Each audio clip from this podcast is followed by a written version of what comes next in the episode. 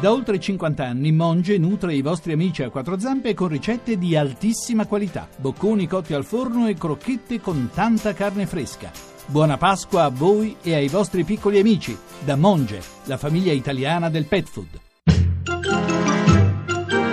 Francesca Fornario è lieta di presentare Un giorno da pecora, l'unica trasmissione che racconta il dramma della Lega Nord che non trova un candidato sindaco che è uno.